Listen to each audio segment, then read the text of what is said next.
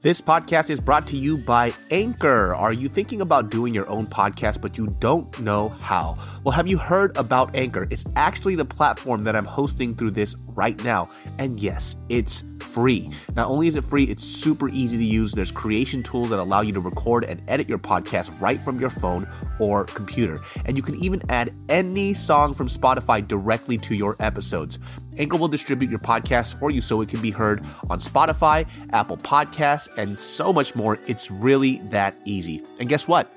You can actually make money from your podcast with no minimum listenership. That's a big deal. So it's really everything you need in one place to make an amazing podcast. All you have to do is download the free Anchor app or go to anchor.fm to get started today. In 5, 4, 3, 2, 1, hello. Welcome to another episode of the Genius Brain Podcast. For all of our new listeners out there, just to put, this is the most serious podcast that you will ever listen to. We only talk about very serious topics such as how to survive a gang fight with just your fist and only your elbows and maybe your forehead. Ooh, that Joanna forehead. That Joanna forehead, dude. First or the Alex forehead. Oh, that Which Alex one's forehead. Stronger, Joanna's forehead or Alex's forehead? Hey, listen to the previous episode. I never swelled up like that. Was by far one of the best fights I've ever seen in UFC history. That fight was insane. Dude, it was so good. I thought it was the at first it was that Izzy and Kelvin Gastelum fight, and that shit right there might definitely, to me, beat the best championship fight I've ever seen. Yeah, mm-hmm. Definitely. Insane. First of all, I don't know what the fuck Joanna has in her fucking head. Dude, they were both eating shots, dude. That's like, what you mean, take one, give three, because I felt like when watching Zhang Weili take the hit, she would take the jab, and she's like, fuck it, because her reach is way shorter. Yeah, way shorter. She would just eat it slightly, and then just return with that vicious hook. Yeah. Crack! Dude, her left hook is one of the best hooks I've ever seen before. It's so fast. It's so fast, and it's so clean. Like, it's so perfect. It's like a Brian Perry hook, dude. Pop. God damn, dude. Yeah, that shit was crazy. I remember watching it. This is how good that fight was, right? So my grandma was visiting, and she was at my mom's, so I went to my mom's. I got my grandma, my mom, my little sister, and my stepdad all watched it. Everybody was so into the fight. Just amped. Yeah. Everybody's like, oh, man, oh, man. My mom's like, I want the Asian girl to win. She's so cute. And she... Everybody was so into it. My little sister posted it on her Instagram story the next day.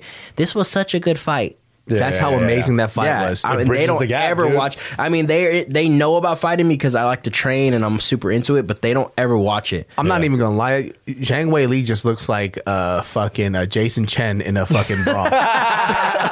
Hey, with that long hair. Yeah, I was like, is Jason fighting in that cage right now? Shit. They got the same reach. She's built to just fuck people up, bro. Dude. She's a monster. That's like she's jacked too. She is jacked. When she got hit with that, she caught the kick. It was the roundhouse, and then she launched. She did that 7 times the whole fight and landed all 7 times. You know what the crazy thing was? When Joanna switched over to southpaw, she started giving her a little trouble. It was like round 2 or 3. Yeah. And then she adjusted and started fucking her up again. Yeah. I was like, how the fuck did she adjust to her southpaw mid-fight? And she was like, okay, I'm going to figure this out and still return and start beating her ass. That's how good she is. That's the heart of a champion, dude. That's that mentality. I still can't believe when people see that fight and they go, clearly Joanna won, or clearly. No, there was no clear winner. That was so, I couldn't even wrap my head around what was going on. Do you guys know who Islam Makhachev is? Uh-huh. He's Khabib's like training partner. I already know what you're going to say. I saw this on Twitter, he goes, and after this fight happens, and he goes, this is not a woman's sport. Yeah. What? Yeah, he was like, oh, women should not be fighting with like one of those like hands on the forehead emojis. I'm pretty sure that's what it was. What? Yeah. And then like he is never going to fight in the UFC ever again. Everybody was. He's fighting Alex Hernandez. So I heard someone talking about this, and they do kind of have a solid point, which I don't agree with him, obviously, right? Mm-hmm. But they were talking about like, okay, this guy's from Dagestan, right? See, people need to understand that it's a cultural. I think they're Muslim, right? They're Muslim, right? This is their culture. It's not like he grew up in the United States and lived here and he grew up Muslim. He lives in Dagestan. They're straight Muslim. This is how it is over there. Yeah. Women don't do this type of stuff. So, you know, that's exactly how he grew up. So, and they were talking about Khabib, right? Khabib, they were like, Khabib probably thinks the same exact thing. He's just a little smarter to not go and tweet about it. That's my point, though. It's like, I understand that you are where you're from, you live what you do, and that's your life, but you are now on a public platform and you're now a public figure. So he's, I mean, whoever his PR person is kind of fucked up. Yeah, that's why Ali Abdiz, whatever his name is, Abdiz Abduz, probably was like, Abaslis, he was like, yo, delete that tweet, dog. Yeah, delete it immediately. What the fuck are you thinking? But that's the thing, right? Yeah. You can think that way, right? But yeah, don't be posting it because you're not only posting it for Dagestan people to see anymore. It's for the whole entire world to see. So now you're either going to lose a bunch of fans and all that type of shit. But yeah, I saw that shit. It was crazy. Fighters just problematically, or not just fighters, I think a lot of entertainers, me including, we forget that the world is a public platform now, right? With Twitter and social media. And so I don't really think about that too much. And I realized that shit too, specifically with the whole Deontay Wilder thing and the Radio Rahim shit. To this day! You know, when he was doing that shit. What was the backstory on that again? So this is what I thought when I first saw it, right? And a lot of people disagreed with me on this. And I was like... I gave Radio Rahim a benefit because I've been on the interviewee side, right? Yeah. And so a lot of the times what happens with these interviewers, they want you to sound good. They're not there to trash you, right? Yeah. And I didn't even know about Radio Rahim's previous relationship with Deontay Wilder. What was that? They've talked before. They've had conversations. They were friends. So... what these interviewers will do, if they don't prep you, they'll lob you an easy question so you could thoroughly explain your stuff, right? Sound better and have a good showing. So somebody says to me about the whole Crazy Rich Asians and things, right? So they come up to me and they go, during like a red carpet interview, and they go, hey, so is Crazy Rich Asians very important for Asian people in media? Would I come out and be like, what the fuck? What the fuck do you mean? Like, haven't you known that there aren't Asian faces in the media? Are you in a fucking hole? Yeah. What if I said that to them conversely, right? Because when I heard that question, I was like, oh, Radio Rahim is lobbing him a question, but he took that as like, oh, why are you acting like you fucking Uncle Tom? Like, you don't know what our black people... What did he ask him? He basically asked him about... I can't remember exactly, but it was basically... It's about black culture and kind of like what he's trying to stand for in terms of what black people are going through today. And he's like, what are you, not black? Like, you're a black man asking me this shit? Yeah. You know, shit like that. He was like, you're one too, right? Or some shit. He's like, that's you too. And what he was saying is like... like Radio Rahim was like, dog, we know each other. I know you know I know this. Yeah. Right? So why the fuck would you come at me like this? Like, I'm asking... What he was saying, too, is that this is an international platform. Yeah. You're also going and get somebody from the UK. American black history pertains to American people. Yeah. So not... He goes, what, you don't have the internet? Google that shit. Dog, do you know shit about Europe, Deontay? I know. Do you know anything about Europe? If I asked him on the spot, do you know shit about Europe? Do you know the shit that black people go through in Europe? You probably don't know. Yeah. And so because it's an international platform, he's lobbing him a question to be like, yo. And he botched it. And he botched it. And then he made fucking Radio Rahim look like an Uncle Tom, which him as an interviewer, he was like, yo, I'm lobbing you a good question so you could look good. Yeah. So why did you come at? And we're homies. And we're friends. So what the fuck? But they squashed it after though. So then he started using that for like merch and shit. Exactly. To this day. Which kind of video is so scary though. Yeah. Oh, like, it was frightening. And I think I remember the video like kind of zooming in on that fool's face. As he's like, well, Radio Rahim, he was shocked. He's like, yo, man, like I'm trying to help you out. And also too, because there was a narrative of about Tyson Fury, he's also a gypsy, right? Yeah. That's what he calls himself, the Gypsy King. I'm not sure if that's a derogatory term or not. I think it is, but I don't really know. That fool still lives in a caravan, bro. Yeah, so he's a caravan. Yeah, is a Gypsy King, and so you know, Gypsy people are also people who are looked down upon. So he has his like people struggle versus the Black American struggle. So he was trying to create the narrative of that versus him saying, "Oh, I don't know what Black people go through," and it's like, bro, clearly as a Black male, he understands. Yeah. He knows what this is.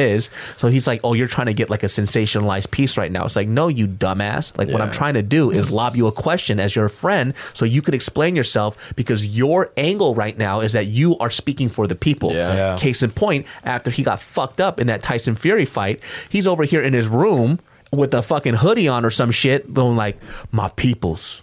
Yeah, no. I will rise again. Your king. Well, have you seen that shit? No, I haven't seen that. I saw it too. Yo, let me look that shit up, dude. That's insane. That was talking about the interview, sort of something like that. Did you guys see the whole thing with Tony Ferguson? Like there was kind of a little story about it. About how? Wait, the press conference. Yeah. So that press conference was great, by the way. Yeah. So if you guys haven't watched the interaction between Khabib and Tony Ferguson.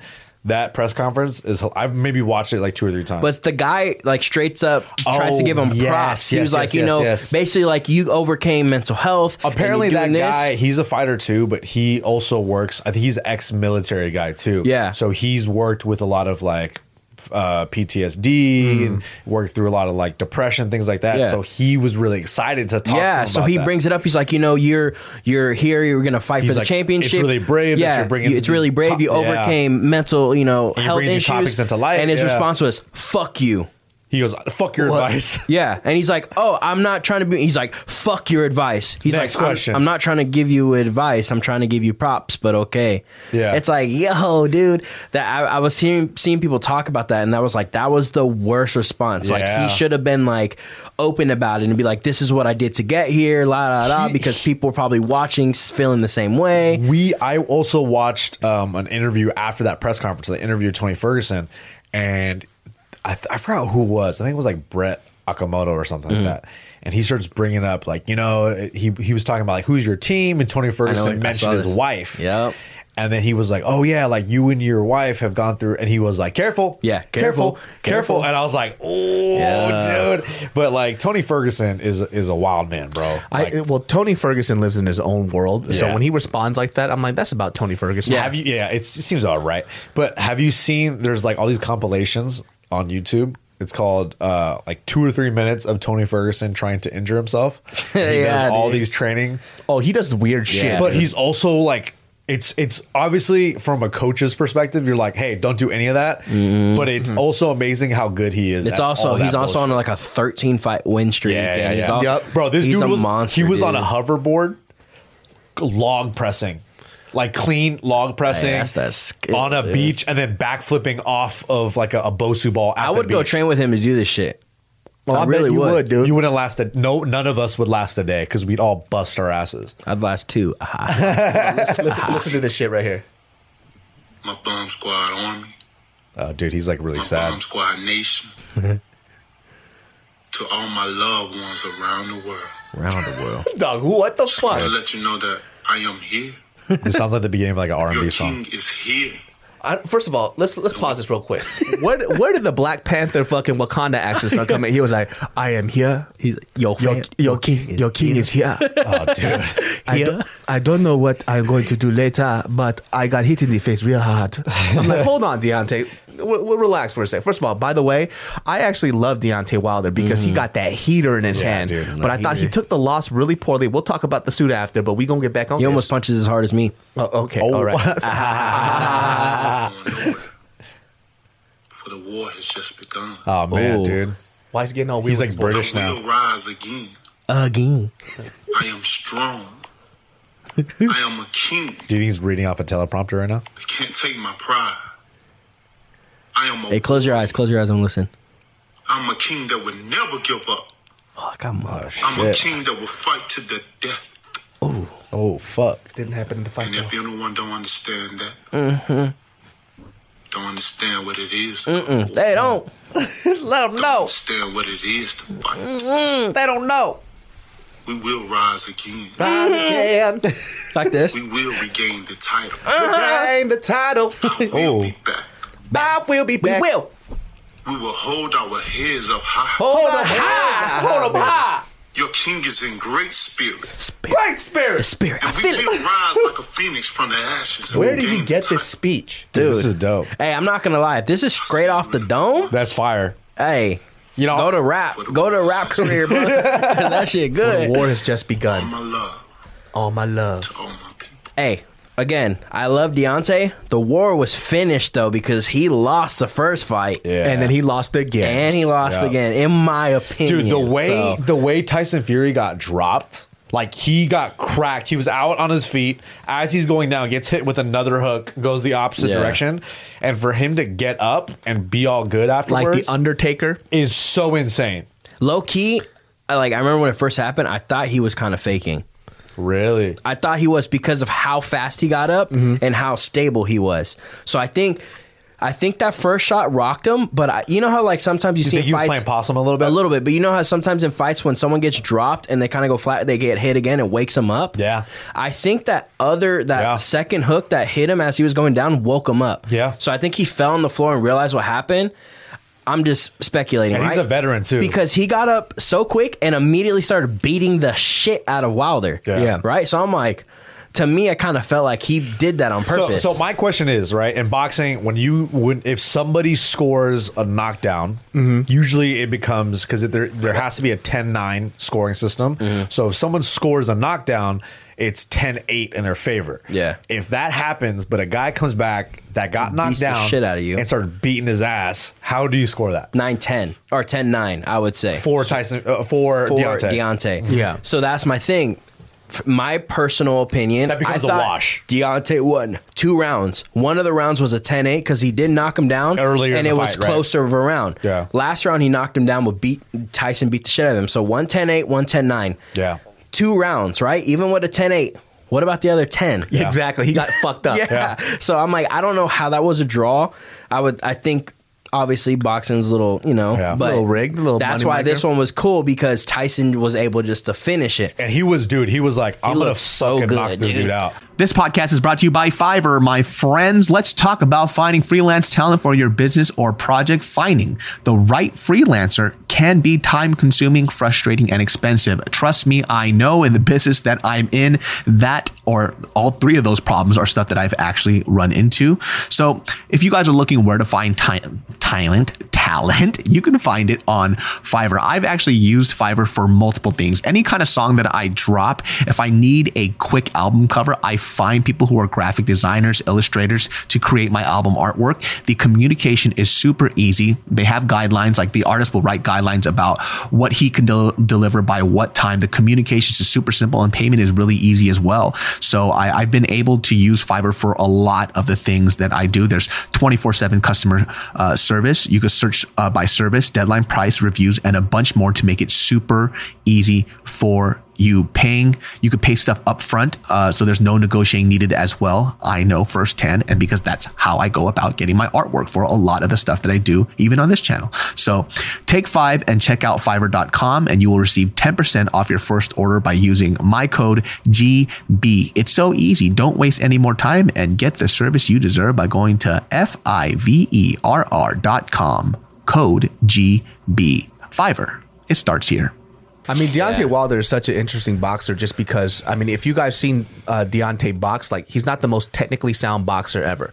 Like in terms of his footwork, especially like how clean his hits are, they're sloppy as fuck. When he knocked out Ortiz, that was probably his cleanest punching combinations. The 1-2. Oh, just jab, jab, forehead. Ooh. Too. Yeah, the dude, and the sweat that came off of it was insane. That wasn't even sweat. That was his spirit. Yeah. Like, it just came out. He was like, "What happened?" That was his Holy Ghost. That was his Cuban Holy Ghost. The Holy Ghost crazy. Came out of his body. That was insane. That was an insane knockout. Deontay Wilder too is like, I like him because he got fucking like heaters in his hands, right? Yes. He knocks people the fuck out. And also too, I think what he stands for too, I think a lot of just black people fuck with him a lot because he does bring awareness to a lot of like black plight. But when you do that stuff and then you come out in that fucking ridiculous suit, right? And then you get your ass beat and then you come out and you go, nah, it was the 45-pound suit that weighed my legs down. It's like, come on. And then also go on another podcast talking about how you train with a 40-pound suit on. Come on. Yeah. And trust me, I'm very knowledgeable with weights. I know how it feels to lift weights. Powerlifting coach right here. 40 pounds on you?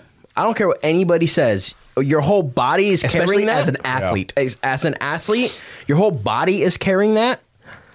It's not going to affect you that much. What would you say about the distribution of weight? Literally, he was like 7 feet taller when he wore that fucking suit on, too.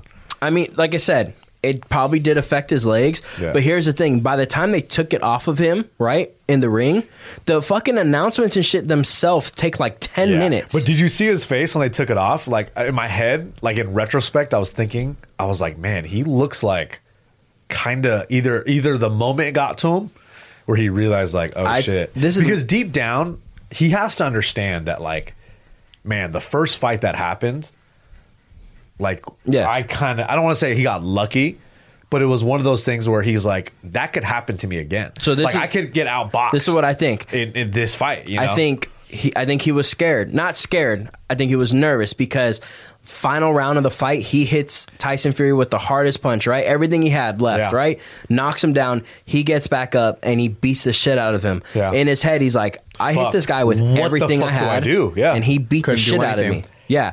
So I think he was a little nervous going into it. I just, personally, I don't think, if I can give you guys 40 pounds until you go walk around, dog. And then you get to take it off and chill for 10 minutes. I mean, your legs are going to be fine. Yeah. Right? I think the shittiest thing is like you get your ass beat like that. And then afterwards, the guy starts singing karaoke as you're walking out. Yeah, I'm like, fuck, man. Tyson Fury's, you know what that fool Tyson Fury said? Tyson Fury says that he jacks off 7 times a day to get his testosterone up. Well, about the other thing he said? He said he was eating pussy. Oh, yeah. To strengthen his jaw. Like, what? Yeah, dude, he's Derek Lewis in boxing world. Bro, he's a gypsy, dude. That fool's interesting, that dude. Hey, I like Deontay, too. For this fight, I wanted Tyson to win. I thought Deontay was going to win, though. I thought he was going to knock him out. I wanted Deontay to win just because America. Yeah. You know, that's it. I'm trying to root for the home team. Like we talked about in our other podcast, right? I grew up with a lot of black people, and I hung around that... You know, I honestly tend to go for Hispanic people or black people when fighting. Yeah. I honestly do.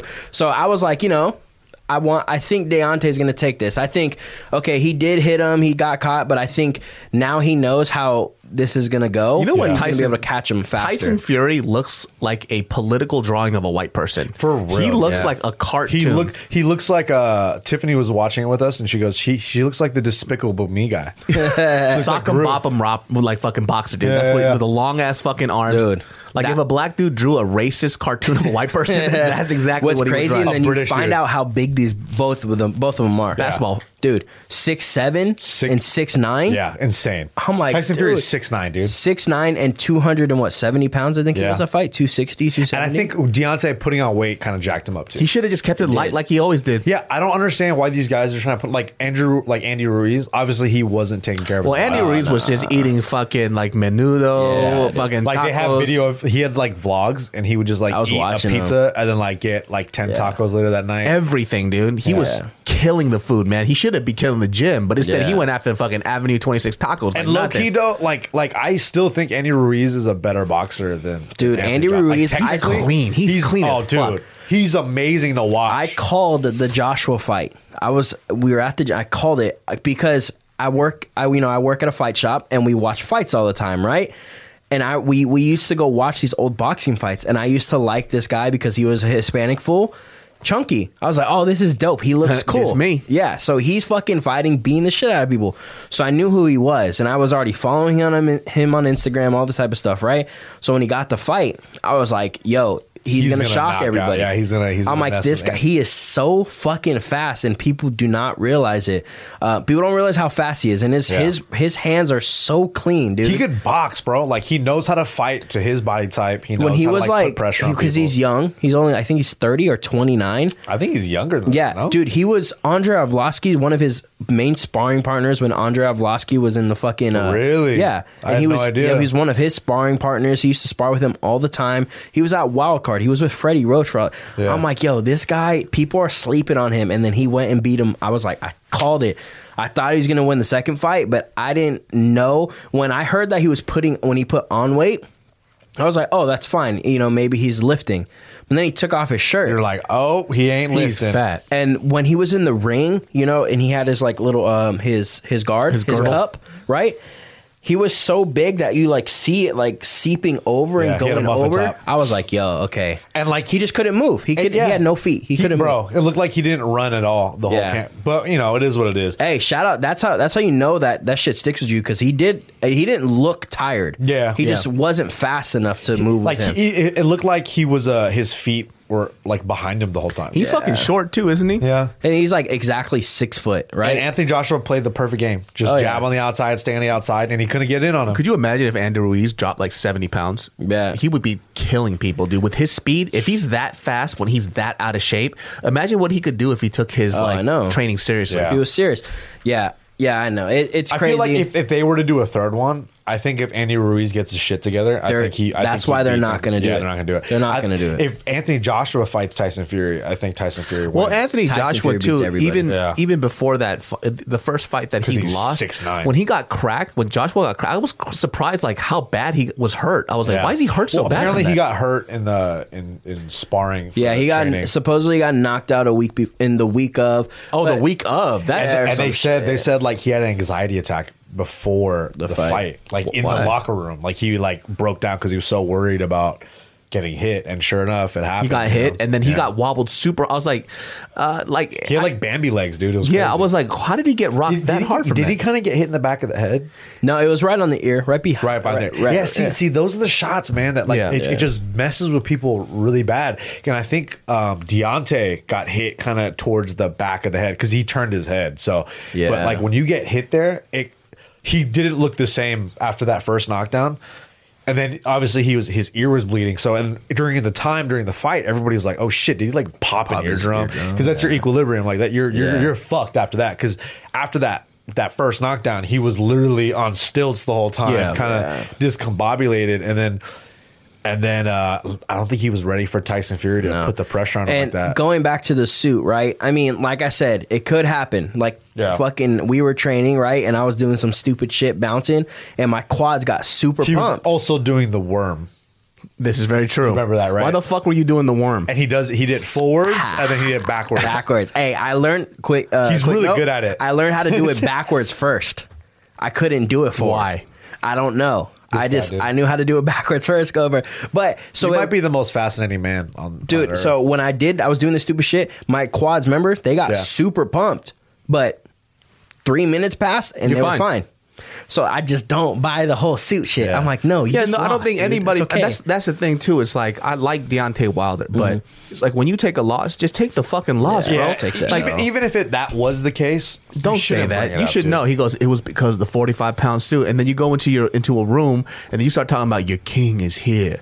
It's like, bro, you were not doing a good job, and you look fucking insane. What happened to you? People just gotta, I think, what you said. You just have to take accountability for it, right? Just like when I had that little Muay Thai fight, like I just I lost. I have all these things like, I think I did this better. I did this better. I won. I was like, you just need more hands in your face. That's all, man. Yeah, no, you just need more hands in your face. Let's do the fight, bro.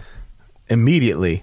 Hey, shout outs by the way to fucking Jay Park. He got slapped. He got the shit slapped out of him, man. Yeah, Jay Park got slapped. I heard it. You can hear it in that video. Did you see it? I didn't. Yeah, I didn't see the video. You couldn't see anything. You don't see it, but you hear it. The slap. Bop. Oh, really? You heard it? You heard it? Yeah, you hear the slap. I gotta release. And you know Brian Ortega's a boxer too, so that fool just came up with the heaters and just slapped the shit out of him. He was like, "I told you I was gonna slap you like a bitch." Yeah. So apparently, with that story, I don't know how true this is, because I don't think there's a confirmation on it, but Jay Park apparently got slapped up by Brian Ortega, because Jay Park, funny enough, like first of all, I had a video with him. He's a really, really cool dude. Mm-hmm. I like Jay Park a lot. Talented motherfucker, right? Cute little boy. So he how big is he? Like he's tiny. He's small. Who would you compare like, size height-wise to? And shit? Is he like Jason small or no? No, he's not that short, man. He's like five. I mean, is he like my guy? Is he like my guy Daniel? My client Daniel? No, he's beefier than him for sure. Because Jay Park is also a b-boy, so you know he got some muscles to him. You know what I mean? B-boy's dancing, right? Like yep. Yeah, right, cool. Just like that, dude. The worm. Shoulder shrug. There it is.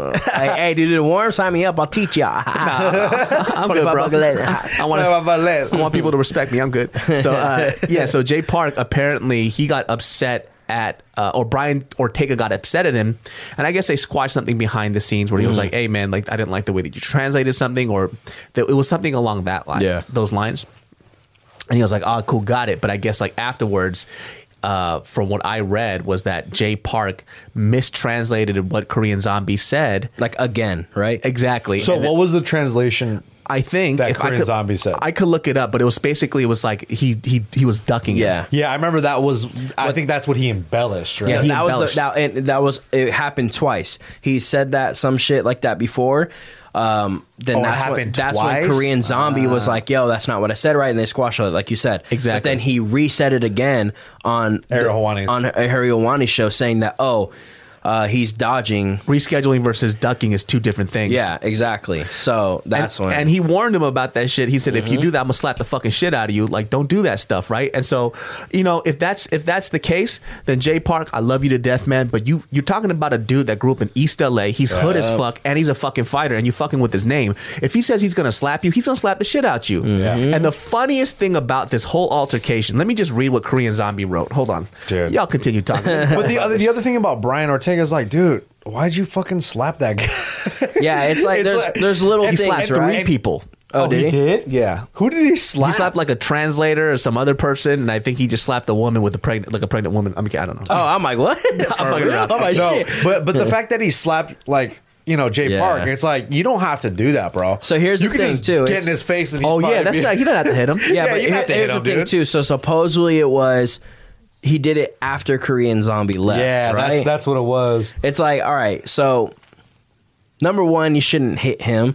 No matter what. Yeah, even if you just check the motherfucker, he's going to get scared as shit, yeah, if you just go up to him and be like, yo... He's like, what I say, bitch? You're going to talk that shit. I'm going to slap you and like just fake to do it. Have him flinch and be like, there you go, bitch. Yeah, he's like, this shit will fucking happen again. I swear if you keep talking that shit, right? You can already tell where fucking Alex grew up because I'm over here sweating my ass off right now. But the other thing though too is like, I don't know. Part of me, when I hear someone like Jay Park say something like that, and Brian Ortega, he does not need any... Hey, shout out Brian Ortega, too. Yeah, like my Latino brother right there. That fool does not need to talk about his resume. Like, he is one of the biggest fighters in the UFC, especially in the featherweight division. And we all know he's tough as shit, and he's a badass, certified badass. Yeah. So I don't know why he's even wasting his time with a guy like Jay Park, but... It does sell for a fucking amazing fight. So we could talk about Brian's shit right now. So this is what Brian T. City wrote. My man's with the hands. Is this after the incident? Yeah. So Jay Park signed Korean Zombie to a management contract under AOMG Entertainment, which is Jay Park shit, of which Park is the CEO, and soon after the trash talking began. When I finally made it to Korea for the press conference, Korean Zombie approached me with his translator, a real one, not Jay Park, and said, I want to apologize for the trash talking. It was my management that wants to do it to promote the fight. I accepted his apology, shook his hand, and we had a great press conference. Soon after, I tore my knee, and the fight got canceled. 4 weeks ago, Korean Zombie and JP went on Ariel's show and said, I dodged the fight. Dodging and injury are two separate things, and since I already knew Jay Park was the one writing the script, that's when I welcomed him to the fight game and warned him to watch his mouth. Badat! He said he welcomed him to the fight game. This is Jay Park's response. I'm a singer, bro. I weigh 143 pounds. I'm like 40 pounds lighter than you. He's the number 2 UFC fighter in the world. It doesn't make you look tough. It was just weird. This podcast is brought to you by Purple, my friends. Sleeping is so important to me. I need to sleep well in order for me to survive, because we all know a big part of functioning like 100% human being, homie, is sleeping well. And I do that on my Purple mattress, the best mattress I have ever put my body on. It's amazing. I'm talking about the science behind it is developed by rocket scientists. So if you haven't blessed your beautiful body on this, what are you doing? You're probably not sleeping that well. The Purple mattress, my friends, have a 100-night risk-free trial. If you're not fully satisfied, you can return your mattress for a full refund, backed by a 10-year warranty, free shipping, and returns. Isn't that amazing? Get the best night's sleep of your life and invest into a Purple mattress, baby. Yes, you're going to love Purple. And right now, my listeners will get a free Purple pillow with the purchase of a mattress. That's in addition to the great free gifts they're offering site-wide. Just text BRAIN to 84-888. The only way to get this free pillow is to text BRAIN to 84-888. That's BRAIN to 84888. Message and data rates may apply. But also, too, you know what's kind of weird? You're talking shit to a fighter, and you're expecting not to get slapped. Yeah. And here's the thing, right? So, like, Brian Ortega's from where he's from, and I'm from where I'm from. They're kind of similar, right? Yeah. The whole thing is like, if someone's talking shit, and like you get it, Brian Ortega goes to confront him, right? And it's still the same shit. Like he could be like, "Yeah, bitch," like make him flinch, right? Like, all right, you don't like that shit, right? Yeah. I'm like, that shit's for real. Next time you keep talking that mouth, right? Yeah. I feel like that would have been a better way to do it. But also, when you're in that situation, you want to slap the shit out of someone. It's almost like someone's testing his gangster, right? Yeah. Like, oh, I already told you not to talk shit, and you're continuing to talk shit. And then you're in front of that person, and you're just like, you know what, bitch, I'm going to bitch slap you real quick to teach you a lesson. So yeah. I kind of understand it as well, too, but at the same time, I see both sides for sure. Yeah, at the same time, because, like, I'm not even a professional fighter or anything, but I don't even want to go fight anybody. Yeah. You know, it's like, so, like. Especially, like, and going back to what. Pretty much what Korean Zombie like translated. Yeah, it's a dude like Jay Park. Like he's very he's so small. Like he's harmless. Like, I'm sure he's a really nice dude, yeah. But at the same time, it's like you're picking your battles. And also, be very careful. Hey, also it's supposed to be like 3 strikes you're out. Just saying. So you only give him 2 strikes. You know what I'm saying? You should have gave him 3 and slapped him. Then it would have made more sense. You know? Be a little chiller. Here's the fucking funniest thing about this. And this is like what I was talking about because me and Bart were cracking up about this because this is Korean Zombie's post that he wrote to Brian Ortega after. He goes, last night you sat 10 meters up. Shout out because he's in Korea. Yeah. 10 meters away from me and Jay Park. For 2 hours, nothing happened. So I thought everything was fine. An angry Jung wrote on Instagram, but you fucking attacked Jay Park while I went to the bathroom to take a poop. Camera. I had a hot dog and it hurt my stomach. Jay Park is not a professional fighter, but a musician. You slapped the civilian who merely helped translate. Even worse, you were sitting there waiting until I would be absent and attack Jay Park. It was not a fight like real men do. What you have done is the same as a grown-up beating up a child. You should have attacked me. If so, I would have not been upset. You are such a coward for slapping a musician, not a fighter. If you fucking planned this to fight me and to use my name because people don't remember your name anymore, then I congratulate you. Ooh. It worked. I will fight you and I will knock you in your fucking face. It will be bloody. Whoa. Now your fucking face stays in my mind and I will fuck you up in that cage. I hope you won't run away from me again. The funny thing is as he's trying to defend Jay Park, he's basically calling him the biggest pussy ever.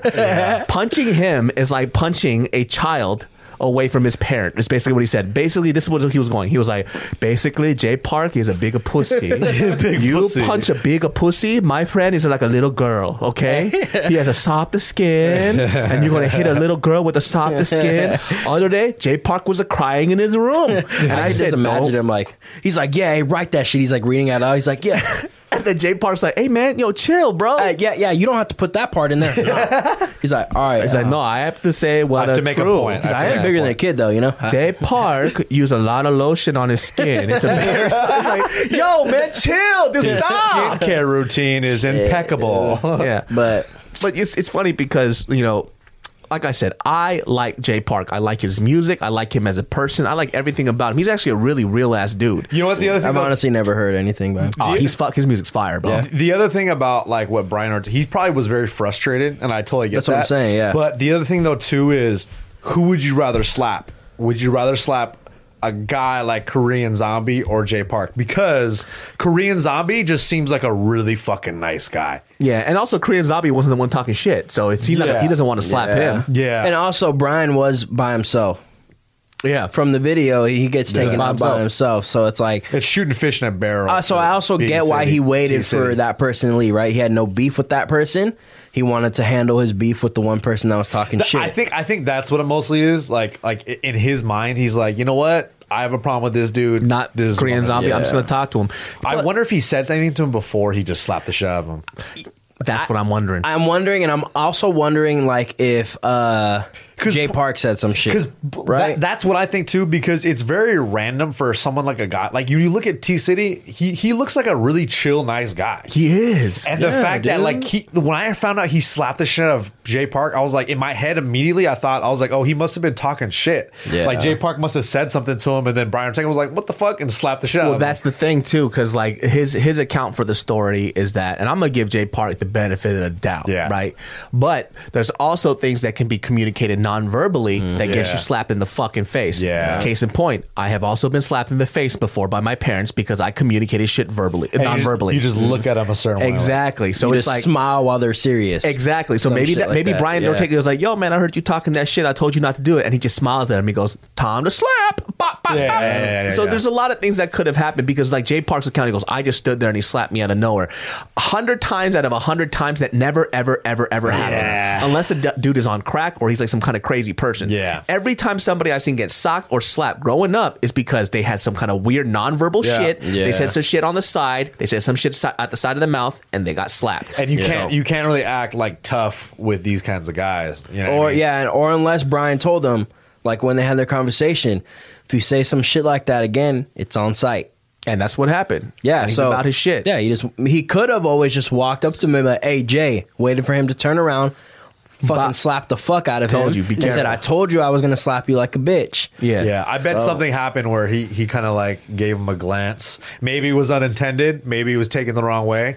But I feel like something definitely caused it to happen. Hey, Jay Park versus CM Punk. CM Punk might fuck him up. But I don't know, bro. Just because like give Jay Park some training. Here's the problem with the response of saying that, "Yo, I'm just I'm a musician, bro. Like fighting me doesn't make you tough." It doesn't mean that you could say whatever the fuck you want and not get slapped. That's like some white people shit. Like, not hating on white people. I'm saying like the type of white people that I grew up around, or the very few, is the mentality that they had. Like, for example, like when somebody would come up, they would do some fucked up shit to you, and they go, "Why are you getting hostile?" It's like, you did the fucked up thing. That's why you got slapped. Because that response right there, it doesn't really make sense to me. It's like, if you said something and you did something like offensive. A dude that's never been punched in the face. Bro, I'm a musician. I'm only 140 pounds. Doesn't matter. Oh, it's cool. So that means you get to talk all the shit you fucking want? Yeah. Yeah, it's like, you'll still get slapped. You don't get a pass, bro. If anything else, if you know that you're just a musician, you should have stayed in your lane and not translated it out like that. Like, once again, like, who knows if that really happened? I'm only speculating about, like, if that was the situation, then that all the stuff that we know sense. So far. Yeah. Like, I would never, like, for example, like, when Savant was on this podcast, right?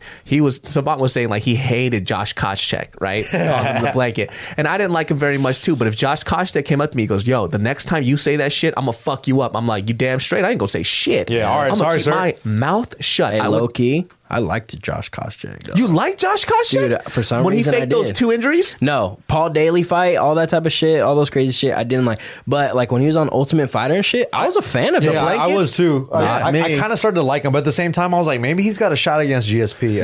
I did. And I was like, yo, this guy's kind of good. I didn't like him because he had ground game, but he wouldn't do anything. Yeah. Well, I wonder what he's doing now. So he fought in Bellator, got knocked out. I think who did he get knocked out by? I forget. Paul Daly? Nah. But that guy's Paul Daly's scary as fuck, by the way. He got that grenade, the Granada. And then you look at his face, he looks mean as fuck. Like he looks like he's got some hate as well. Yeah. Talk like kitty. Yeah. Do you think that, like a kitty? Yeah, and he's got like the scary British accent. Yeah. Do you think that fool is Josh Koscheck is still fighting? No, he's not. He's retired. I read an article where Josh Koscheck was talking about how he feels sometimes in the gym and then how he feels in the cage are two different things. Mm. He says when he's in the gym and he's training and he's cracking people, he's giving people good work, he doesn't have that heart or grit to take it back into the cage. Yeah. There's something weird. He has that disconnect that certain fighters have when they go in the cage and they're like the gym king, but when they go inside. You hear that a lot too. Yeah. And so that's what Josh Koscheck was talking about because I researched where he's been. Yeah. I forgot. It was like a few months ago. But I think he's doing some like race car styles type of shit. Oh, really? Brian Ortega was actually just with him. He posted on his story, so I went and checked it because I was like, I haven't seen Josh Koscheck in a minute. And he's like building like those like dune, like the cars that go in the sand and shit. You know what I'm talking about? They do like the but case in point, like if I said that stuff on this podcast and then Josh Koscheck slapped me, I'd be like, I get it. Yeah. Like I wouldn't be like, I would say I deserved it. I deserved it. I wouldn't be like, I don't know why he slapped me. I know why. Yeah. It's because I said I didn't like him on the podcast. Yeah, you usually when you hear people say like, oh, I don't know why this happened. It's like, they know why. You know why, dude. You're just not saying it. Yeah, you know exactly why you got slapped up. Because it is kind of weird where someone just gets slapped in the face. Yeah. Out of all the years I've lived in my life, I've never been really slapped, but like, if I were to get punched in the face by a random person that I was maybe had contact with, and if I just got punched in the face, I don't know why. It's one of the most fucking weirdest thing that's, I don't say weird, but like the most angry I've ever been on campus at school was when somebody, when I was, so we had to get lockers back in the day in high school, right? And when we would get these lockers, you would get a raffle and you get a ticket, and then you have to wait in line and then get the locker. So you have to do that after school, and it's during like the hottest time, which is towards like the end before it hits summer. So it's like Sacramento gets like 100 degrees. So we're all waiting in line, and a shout outs to Sarah, my Mormon homie. She was like the only Mormon girl that I knew in high school besides this dude Sam. But Sarah was a really sweet girl. So when I first moved to this school called Isabel Jackson, it's elementary school, and this is after I stabbed a kid when I was in third grade. Oh. And then I moved over. That's not a good thing, man. That's not a good thing. So I moved over. That is not a good thing. That was a very terrible thing. And that's so cool of you. Stabbed that kid. Yeah. And then through the cheek. Hey, Dap. Now he feels like he can relate to me. I know. And then we moved on. But Sarah was one of my first friends when I moved to Isabel Jackson Elementary School. And she was a really sweet friend to me. And then she's always been such this really, really sweet girl. So she needed a locker partner. Lo and behold, she found this piece of shit. Oh. And so we decided to be locker partners together. Smells like kimchi all that time. And I think she chose me to be a locker partner because she knows your boy don't study. So it's not like I'm using that for anything. Yeah. So she basically had an empty locker. So we would share lockers and shit, but it was super hot that day. And I remember what this dude looks like. It was this tall-ass Mexican dude, taller than I was. So he was like 6'2", maybe. Kind of skinny dude with his hair slicked back. Sick with it. About the one of these baggy ass pants. But he wasn't a thug, but he was like trying to front like he is. Because I kicked it with some very precarious people. So you could smell thug on somebody. Yeah. And he wasn't a thug. He was just trying to pretend like he was something that he wasn't. Mm-hmm. So specifically in our area, we had a lot of Norteños. So like, you know who the fucking thugs were. You don't fucking, they weren't in school. They weren't trying to get no fucking locker. Exactly. Yeah. So we, I was standing in line, and he goes like, he was like, you about to get a locker? I'm like, yeah. So he takes my paper and he chucks it, and he puts his paper in right to the office lady before I come in. I'm like, trying to punk me, because I'm mind you, I remember what I was wearing that day because I was so angry. I was wearing this leather baby blue and white Jordan bucket hat with the matching slides. Hold on sec, dog. With the white Air Force Ones. Oh shit. Right? And did the bucket have like a little white square with the logo on it? You know what I'm saying? With these he pulls it out of his pocket. I got one too. With the extra long white tee. Pro Club or Shaka? It was a Champs shirt, my bad. No. Oh, sure. I worked at my parents. My aunt worked at a fucking flea market. So hey, nowadays that shit would have went hard because Champs blew the fuck up again. Yeah, exactly. Right? That shit was mad cheap back in the day. So you used to get that shit in packs. And then I wore these baby blue and white Jordan basketball shorts. Right. Still remember what I wore. So I was trying to look extra fly that day. You know what I'm saying? Mm-hmm. So the guy like took my shit, crumpled up, and threw it on the floor or whatever. And I move on. And I like looked at him. I got fucking mad. I grabbed this shit. I was like, this your paper? And I looked at his friend, and it was his homie. I was like, that's your homie? That's your locker partner? I grabbed the shit. I fucking tore that shit up right in front of their face, and I threw it in the face. And then I remember the only thing I kept saying over and over was like, do something or put your hands on me and see what happens. That's all I said. And then, in high school when shit people fight, circle around me. And I was such a goofy, nice kid. Nobody would ever expect me to just start throwing down. But I grew up in a very bad neighborhood. So when people punked me, I just knew that I couldn't let somebody just punk me like that, because it'll be like that for the rest of the school year. So either I go down swinging, and then I will be the most difficult person you're going to try to bully, or I'm just going to get punked for the rest of the year. So I was pissed, and I was like, put your fucking hands on me and see what I just kept saying over and over and over. And then, like fucking all the homies are fucking, they're like, yo, David's so about to fuck up this kid. Because I was like the class clown. Yeah. He's going to stab this kid like he did at the last school he was at. He's like, where's your pencil? Because I was like a really just nice dude. And then it got to that point, and I was going to swing on this guy. And then Sarah just grabs my hand very slothfully. She goes, David, please don't. And I just fucking felt terrible, dude, because she was like scared, because she's never seen me mad. She's never seen me mad before, and so she kind of just lightly grabbed me. And I remember this because she hit me up on Facebook not too long ago, and she was telling me about the story. I was like, that's right, this did happen. But she grabbed me, and the dude just like looked at me. He goes, man, fuck this, and he grabs his shit and he leaves.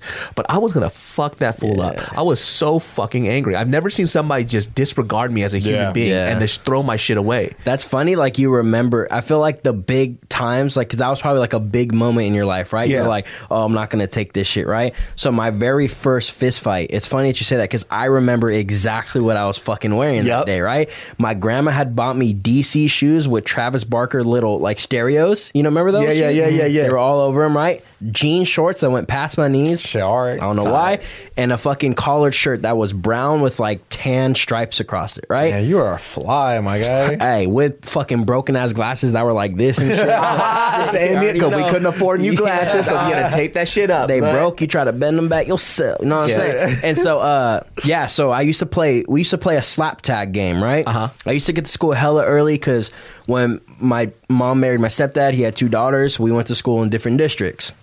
So he used to drop us off hella early. They would go, and then he had to drop them off over there. So we used to be there hella early. So, like, we used to play slapping, slap box, slap tag, whatever like that. And, like, the rule was until the first bell. Once the bell rings, the game's done, right? So one day we're up at our pod. That's what they called them, pods. Bell had already rang. My friend's brother was there with us.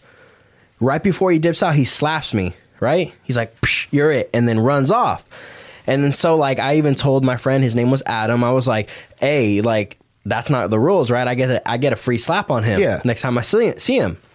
So the next day, we're out there in the front of the school. We're in front of the school. They're chilling, like, on this big-ass brick wall, him and, like, a group of fucking 25 people. My friend Adam's there. I'm like, hey, yo, tell your brother I get a free slap on him because he slapped me before, like, after the bell. Yeah. He's like, all right, cool. So he runs. It's just me, my friend Jamal, my friend Tony, and my brother Michael. All of a sudden, every single person from that wall jumps off the wall and starts walking over towards us. And I'm like, what the fuck did this fool say to these people, right? So he comes over and immediately is like, hey, fool, I heard you want to fucking fight. I was like, it's not what I said. I said I owe you a slap because you slapped me with the dough. All right, so then slap me right now then. Oh my God! I was like, man. So you hit him with the T City. So I was like, bah. I was like, oh fuck, okay, I guess. He's like, let's fight then, let's fight. I'm like, all right. So we're about to fight in front of the school. Someone's like, no, go take it to the basketball courts, right? So we're walking, right, and this is one of those things, right? It's like I'm not gonna get punked, right, when I'm going there.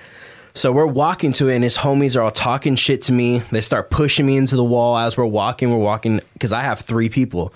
They got like 25. And my brother comes up to me too. And he's like, Alex, I can't help you out. Yeah. There's like 25 of these people there. I'm like, don't worry about it. It's all good. Right. So we walk to the basketball court. Remember it. Night, like perfect. Right. I have a gray sweater on over that collar shirt.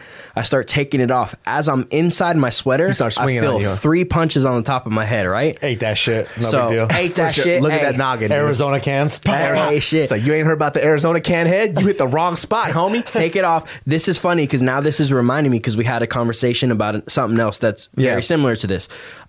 Take off my sweater. Right. So we're ready. I don't know how to fucking fight. Okay. All I do know is that we had a dumbbell in my dad's house. I used to always put weight on it and throw punches. Yeah. With the dumbbell, whatever weight we had. Fucking God knows why, but all right. Yeah. And psycho. So yeah, you fucking maniac. We're going. I don't know what to do, right? He comes. We get into like a close quarters where we're kind of like almost clinched, and I push him. As he lands, he throws a punch. I remember stepping back. Hey, won't you step back? Stepping back, closing my eyes, and just throwing a punch. I didn't feel it like I was telling you the other time. Didn't feel it. All I heard was, ugh. As I opened my eyes, this fool was falling, doing a Superman. Oh, yeah. Boom. Landed on his back, and he kind of, like, got up all slow. And I'm just sitting there like, oh, shit. What happened? Yeah. And he got up and, like, tackled me kind of into the fence. And I just remember feeling his body. You might have noticed if you probably rock people. He felt so weak. Yeah. Like, he was holding me on the fence, but I was just like... I was like, moving him. Like, oh, yeah, I know. Yeah, that totally sounds for sure. And then he was like... man, I'm done. And then all of his friends screaming and jumping and all that shit. And then all of a sudden, they're all coming up to me, giving me high fives and all this type of shit. That's some hood shit. That's some hood shit. Oh, shit, right? Yeah, so that was like the story at the school. Though he had one friend that wanted to jump me or beat my ass after school. He didn't know I had an older brother that was a fucking junior in high school that was part of a group. I texted my brother. They all showed up after the school. Oh, shit. Let that motherfucker know it was back. How old are you? 6th grade, so I was always a year older. So like if kids were like 12, I was like, my man got held back. No, I wasn't 13. No, so I was born in September. Had to wait, you know that. I was born in September too. My man over here just fucking punching shit with dumbbells at home for no goddamn reason. Yeah. No wonder you got held back. No, that's the day. After that fight, I asked my dad. I was like, Dad, I want a punching bag, right? I mean, I'm sure I asked my parents to like sign me up for boxing, but we didn't have money for them to be paying for me to go to the gym. But he did buy me a punching bag. So I used to punch that shit like every day for like 20 minutes. Punch it. But yeah, we did have a dumbbell. And it was one of the ones that have those little screws on the side that I put my weight on. So that's exactly what we used to work out with. So I used to put the fucking weights on there, tie it up, and just throw punches. Throw punches. You just rocked him, dude. Yeah. So, yeah. And we were talking about that. So, I'm going to ask you, because I had another fight. We had the fight club when I was in high school. Mm-hmm. And I was telling this kid called me out that I didn't like. It was like the first time I was drinking. Everybody thought I was drunk. Before you finish the story, I feel like every kid, like every male in high school, has a story about how at some point in time, them and their friends were like, yo, let's just start a fight club. Yeah, and like dude, that would be a thing, you know? Yeah. Did you ever have anything like that? So, I think everybody had a version of it, but it depends on who you were hanging out with and how extreme it was. Because Bart also had a fucking fight club, and his shit was extreme. Dude, they would just... Yours is probably extreme as fuck. Mine was just light shit. I mean, the real fighters too, because there was a kid named Preston. Preston had fucking hands, dude. Like Preston was a boxer, dude. And there was another dude named Reggie that was the same height as Preston, same build, and they were both in football. And so they had them box each other, right? Preston's like 6'5". This other dude, Reggie's 6'5" too. Long, both of them long as fuck. But I think if Reggie stuck with it, he could have been like a Golden Gloves champ. So I remember when Reggie said, like, he's like, hey, bro, like I was trying to sock this fool. This motherfucker Dragon Balls. He said, sock. He was like, I couldn't touch him, man, because like Preston would slip, weave, and roll all the shit. So a little goes a long way. So it's true, right? So like Bart had an extreme one, dog. I'm telling you, it was. Like the people that started it, we started doing it. It was like me, my homie Derek, who still fights to this day, our old friend Tyler. Like we started at our school, and it kind of like when you think about it nowadays, we had that shit going, right? We'd go to that table that I told you guys about that one time. We'd be like, yeah, who wants to fight? We'd get people's names and then try to figure out who has classes with people and set up these fucking fights. And we had like a fucking fight card for afterwards. That's right? What happened with us too. And we knew like, oh, you got to be like 2 miles away from school, and then you're not school's fucking, you know, you're not, they're not worrying about you no more. They don't, they're, that's, you're not hilarious, under their rules. So we used to have fucking fights like that. But what I was going to tell you, I was telling him a story. One of the fight clubs, I fought this kid. I didn't like him. He called me out because it was my first day drinking. Low key was taste like shit. So I didn't drink. So I wasn't drunk. They thought I was drunk. So I think that's why he called me out. And so like he played soccer. So I remember telling my friend Derek, I'm like, yo, I'm like nervous because this fool's going to kick me and the shit's going to hurt. Right? So we put on MMA gloves. We both go and throw like an inside kick and we get locked up. And as I'm coming back down, I throw an overhand right. And I don't even feel it land. But like after I throw it, I'm like off the center line, you know, head off the center line, never keep it straight because you don't want to get hit with something, you know what I'm saying? But yeah, I got off the center line, hits him. As I see him, he's like turning around like this, holding his face. So I run after him, grab the back of his shirt, hit him with an uppercut once, snaps up. Bro. See, most people, when they see them turn around, they're like, oh shit, the fight's over. Yeah, this was like, I'm going to make him bang. And then I hit him, then I hit him with another one. Right? Hit him in the head with a steel chair. Santo pan. So I hit him, I hit him with two. And then Derek comes and stops me. But it was weird. So like he was like bleeding, right, and all fucked up. But that was my question. It's like, are the good punches when you land, or those ones you don't feel them, or like? Well, a lot of people when they knock people out, they were like, "Oh, I didn't even feel it." Like it just felt like weird. It just like I didn't even know it connected, you know. But it's weird though, because like we were just talking about the story where I remember we were boxing inside my friend's garage. Now mind you, when I say boxing, it is the ugliest thing you'll ever see in your life. You guys are fighting. Hey, thumbs up, pinkies out. And shit. We're just like we're scrapping like a bunch of just nerds. Like we're a bunch of dweebs. We don't fucking box, man. And so we were in the garage and we're just throwing. So there was this one kid. He was like this Hmong kid, and he wanted to box me, the biggest guy. Mind you, I'm fucking fat, right? But at this time, I was taking weight training, and this is so long story short. Power on him. Shit. So long story short, when I was in high school, my freshman year of high school, I couldn't do a single fucking push up. So I couldn't do a single fucking push up, and I got mad embarrassed during fucking PE. So my those stupid tests they made you do. Oh, you know what's up, yo? So check this shit out, right? Let me tell you something. Flexibility shit all day. Touching my toes all day. That little blue thing you reached. I reached past that shit, dog. I was that flexible because I was in Taekwondo my whole life. Yeah. And so, but when it came, you're a little Taekwondo kid. Exactly. So when it came to the push-up thing, my teacher, Miss Jackson, fuck that bitch. She didn't believe. Sorry. You get it? Outcast. Come on, baby. I'm sorry. She legit didn't think that I couldn't do a push-up. And I told her, I can't do a push-up. She goes, David, so you could do a push-up. I was like, I can't do a push-up. I know. Because she thought I was just trying to get up doing the testing. And I'm like, yo, when have I ever got out of any testing in PE? Like, I would just do it. Yeah. I mean, I wouldn't show up to school most of the time, but when I was there, I did my shit. And she was like, you're lying to me. I need you to do a push-up. And so my boy David used to always getting stressed because I know, like, I can feel his pain. It makes me mad. He still mentions this story because it still makes him die laughing, because in front of the whole fucking school, she was like, do a push-up, yelling at me. And I'm trying, and I go, I can't. Everybody remembered that shit. They go, I can't. You know, just clowning on me. And so I took that pain. Yeah. I was like, fuck this bitch. I hated her ever since. I was like, fuck this bitch. So next year or the next semester, I opted. You fought her in the fight club? So next year, right? You beat the shit out of Miss Jackson? Fucked her up. I took her outside. I was like, who can't do push-ups now, bitch? Boom, boom, boom. And I started socking her up, dude. Ooh. Then I found her fucking 2-year-old kid, right? Hey, socked that kid up, too. Gang shit. That's right. You better keep my name out your mouth. That's right. Found her husband. Cut his brace. Into the leg. So it's a leg. Yeah, so what happened was I opted out and I decided to take a weight training with Coach Esslinger. He was our defensive football coach. That's a dope name. Exactly. Coach Esslinger. So I remember the first day I was there, he had like a southern ass accent, and I could barely bench 65 pounds. So he put that weight on, and you know when you start doing it, it starts rocking all over the place. That's because your stabilizers aren't strong enough. Basically what you need to do is warm up your CNS. Go ahead. Okay. All right. Thanks, powerlifting coach. And so I would do this shit, and I remember I couldn't even lift 65 pounds. There was kids who were half my weight pushing up way more weight than me. So I used to get pissed. And so I just kept working on just doing bench and squats all the fucking time. So by the end of the semester, I maxed out my bench at 175. So that's good. I was, see, when David puts his mind on something, bro, I don't like people tell me I can't do something. So I used to get so you can't make $1 million. Yeah, that's not gonna happen. You can't kiss me on the lips right now. What'd you say? Oh, dog, don't make me, bro.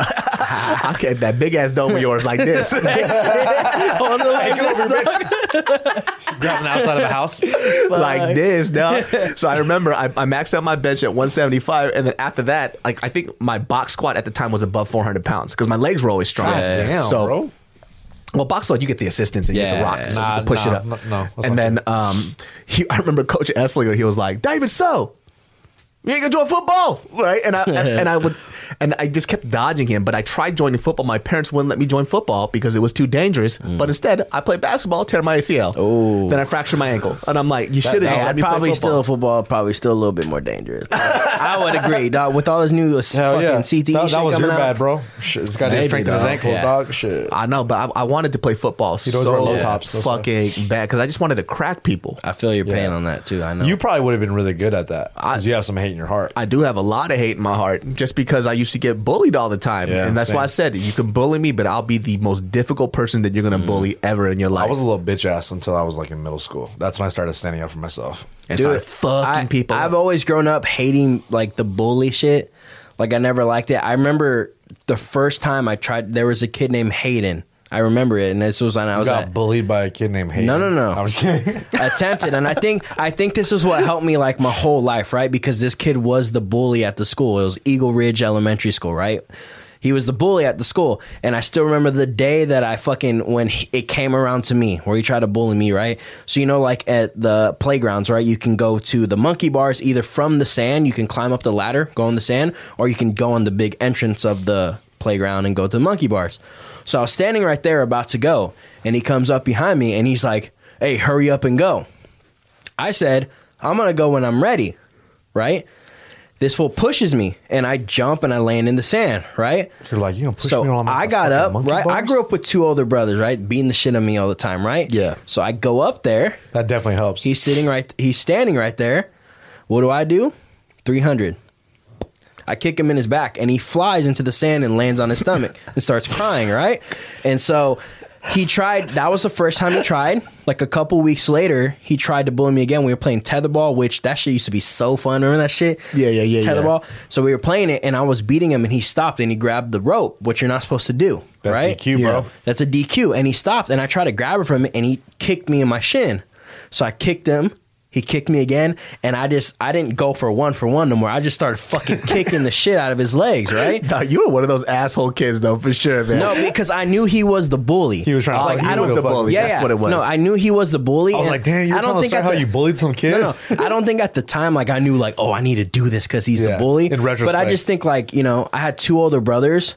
This and you saw him punk other kids. Yeah, and you were like, I knew he was the bully, but like I knew I wasn't gonna let this kid just fucking do this shit to me.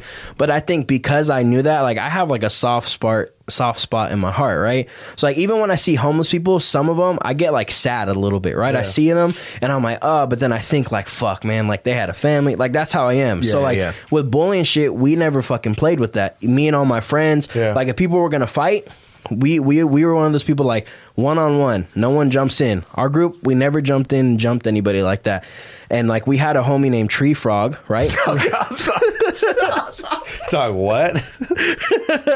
We had a homie named Tree Frog. See, yo, this is how you know it's true. There's no fucking way you could make up a story about a guy named Tree Frog. Why the fuck? You know? That shit came out of sideways nowhere, bro. You go, so we had this one guy named Left Foot, right? So Left Foot. Hey, so yeah, we had a homie. He had one left foot. We had a homie named Tree Frog. Why the fuck was his name Tree Frog? I'm gonna tell you right now because he looked like one. And he went with it, and he has it tattooed on his hands, right? Some hood white boy. Is he in jail now? Not right now, but he did. You know, he was with a name like that. So, but he had a younger brother. So me, like I said, me and my friends were all like this. I've never liked bullying shit. I've never liked it. It makes me feel so sad knowing kids get bullied and shit, right? Because I grew up super self-conscious, knowing how it feels to kind of be like, oh fuck, right? But so all my friends were like that. And this was the one day where I knew like I had the right group of friends because Tree Frog's little brother started going to our school. We were seniors at the time, right?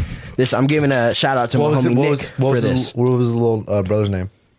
I honestly don't remember. Just a regular name. Yeah, it was a regular name, right? Like, damn. But I don't remember, but... Missed opportunity. So my friend Nick, he told me the story because Nick got suspended for it, right? He came out... He was at school. The Tree Frog's brother was in a ceramic class, came out crying, right? And he saw these like three groups of kids like laughing, like not kind of in his general direction, but not right next to him. So he goes up to Tree Frog's brother because we know him, right? We all hang out with each other and all that shit. Asked him what's going on. Said those kids kept making fun of him the whole class about being fat. So my friend Nick went up there. My friend Nick's about that action. Some white boy, but about that fucking action. Just starts socking every single one of them out. Damn. Socks them out, right? So then later on, we hear like these kids start talking shit like, oh, we're going to beat up Nick or whatever like that, right? So Nick tells us. So I ditched my last class early to go outside, and I meet with Nick outside, and we're sitting there, right? And the kids come out. And my homie Nick. So now it's me, my homie Nick, and our other friend Thomas standing there. And we're just sitting there mad dogging these kids. And Nick's like, hey, you gonna beat my ass or what, bitch? Let's go. Let's go, bitch. This kid's girlfriend's like, he's stupid. I'm sorry. He doesn't mean what he's saying. He's stupid. We punked the fuck out of those kids. I don't know how I'm coming up to the story, but I hate bullies. Like as I'm finishing the story, I'm like, I don't know where I was going with this shit, but you have a zero tolerance policy for bullying. As most I really do. And then like, you ever tried bullying somebody before? No, and I never. Maybe my homies, right? But it's different. Like when you're homies with people, I was like, yo, man, you should try something. Hey, I'm saying great. It's like it's exhilarating. When I'm like homies, I'll talk shit to and I'll punk, right? But that's different. But no, I've never like gone out of my way to purposely bully someone. I only tried it once in my life and it didn't feel good. Yeah, and I think it was because I did grow up self-conscious about a lot of stuff. Mm-hmm. So like I never even felt like I had Like, I didn't know how to bully someone because I was even just scared. It's quite simple, actually. I was scared to even, like, I was scared to talk to girls. I was scared to, like, do that type of shit, right? But as I started getting older, you know. Dude, some people, when they would bully people, they were mad creative. Like, I had a friend who, not me, man. Not me. The only time I told this story on the podcast before, but I tried bullying once and I felt terrible. It's because there's this kid who used to get punked a lot. And so they put this kick me sign on the back of his t-shirt. So he kicked him and so head. Everybody started kicking him, like, hard, like straight up stomping him, dude. Like, straight up, like, stomping him. And I was like, me too. Yeah. So I started stomping too. And as I remember just kicking him, and I felt terrible, and he was crying. I remember afterwards too. Here's the thing: I didn't tell him that I was one of the ones kicking him, so, you know, because I can't live with that guilt. So I came up to him, I was like, "Man, that was really messed up what they were doing to you." But see, that probably made his day, though. But that's like the example that, like, I would see. Say I saw that at school, I would, like, think it's funny immediately, but. In my head, I, like, start thinking about, fuck, man, when this kid goes home, he's going to be thinking, like, what is this kid going to be thinking when he gets home? Like, fuck, man, why is everybody fucking kicking on me? That's how I think, and I get sad about that shit. That was the weakness part. It was because I got bullied so much that I got tired of it, that I thought if I became a bully that it would feel good, and it didn't. And I remember it so well because of how terrible I felt. And then afterwards, I befriended him, and then we would, like, share snacks and stuff. He eventually moved because he continued to get bullied. Yeah, but, see, that's what fucking makes me man, that boils me. It really does. I was about to beat my ass. I was like, shit. I only did it once, Alex, like, and then we became friends after. Yo, but lightweight, though, when people try to bully him, if I saw it, I would always defend him afterwards. Yeah. Can you believe this dude stomped some kid out? But let me tell you something, though. I defended him, and then we would get beat up together now. Yeah, so it was, we were friends, man. I hate it, too, when you hear it gets to the point where the fucking kids leave and shit. It was hard, man. I mean, I'll be real, though. I still remember what he looked like. It was kind of hard not to bully him, though. My man's here was the prototype for bullying, dude. Dude, that was me growing up, bro. Oh, for sure. I got bullied by everybody. People called you Dumbo for sure. I got bullied by all, like, the tough kids. You have some ears. I used to get chased around the school. I used to get bullied by, like, all the girls. The girls used to chase me around. But that means they like you, right? No. He's flexing on us, man. No, seriously. Bro, this is different. This is. I understand where you're going with this, but, like, I used to get some kids used to, like, beat the shit out. Like, they used to beat me up. This one, a lot of these two black kids used to beat me up. One of them was named Lorraine, and everyone thought he was a girl, of course, because his name is Lorraine, and he kind of looked like a girl. But I got bullied by that kid. He, like, used to break. That's fucking funny, dude. Hold on, it doesn't get better. He broke my Bruce Lee lunchbox, my tin fucking greenhorn, and I was like, in third grade, that was my fucking shit, dude. Like, Bruce Lee was my hero, you know. Yeah. And then there's another kid named Lamont who actually was scary as fuck, and this dude used to beat me up too. Because he knew I did karate as a kid, but, like, I would never do it at school. But, hey, like, yellow belt right here. Shit, all right, man. And he used to, like, beat my ass. And then there's this kid named, well, he's actually really cool now, but his name was Michael, and he used to fucking always pick on me. He used to always, like, you know, whatever the fuck, anything you can think of. I had very thin skin.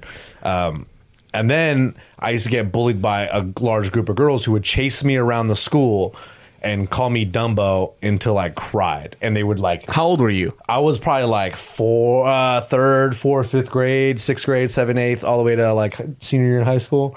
But, like... But, no, they would chase me around. They just want to fuck you. No, they'd be like, Dumbo. And they would chase me, bro. I would go home, like... bawling, dude. And then you told your parents, who beat you up? It's like, I didn't get beat up. These girls made fun. Get the fuck out of here, dude. Like, I would, bro. And then in middle school, I would get, like, people trying to fucking me all the time. You have a bunch of scissors. They didn't defend you?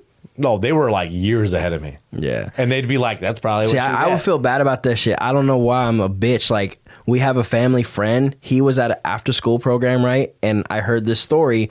My mom, his mom told my mom, because our moms are real good friends. Mm-hmm. And I kind of grew up with this kid that... At an after school or the summer program, he was standing up, and when everybody sat down, someone de-pantsed him, right? Oh, and he was butt naked in front of everybody, and everybody saw, right? That's fucking hilarious. Yeah. And so, like, you know, he was young and started crying and shit. And I remember being at home in my room thinking about it, and I like started crying about it a little bit. I'm like, fuck. You a nice guy, man. Yeah. I know, but I felt so bad. Like, I don't know. I think about how other people feel. Yeah, you're empathetic. So like, fuck, man. He's you have a lot of empathy. Like, that's good, man. I'm like, fuck, he's probably feeling like this right now and shit. And because you've been there. You know how it feels. Like, and I feel there were certain girls in elementary school that did bully other guys. Specifically, there was this girl named Jules. This girl, Jules. She sounds like a badass already. No, she was this light-skinned black girl, right? Her teeth were built like fucking monster truck tires, dude. That shit was jagged. I'm like, you sure you weren't bullied? Because you got some good ass. Her teeth were built like a monster truck tire. I'm like, shit. You're like, damn, you should have said that earlier.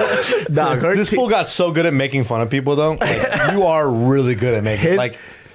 Her teeth were fucked up, man. Like, straight up, like, let's say, for example, like, she murdered somebody, right? And the only thing they had was an apple that she bit as evidence. They could match that shit to her teeth. It was her. Like, her teeth were fucked up, dog. Like, but she used to fuck people up. And I remember the colors that she used to always wear. It was pink and purple were her favorite fucking colors. And she always used to have these knockers in her hair. So she would start fucking wailing on people, though. She had hands. And this bitch, Jules, would knock people the fuck out all the time, man. And nobody would fuck with her. Yeah. But lightweight was because people were trying to make fun of her face and her teeth, though. Yeah. Which, by the way, I mean, we had to look at that every day, so it's kind of her bad.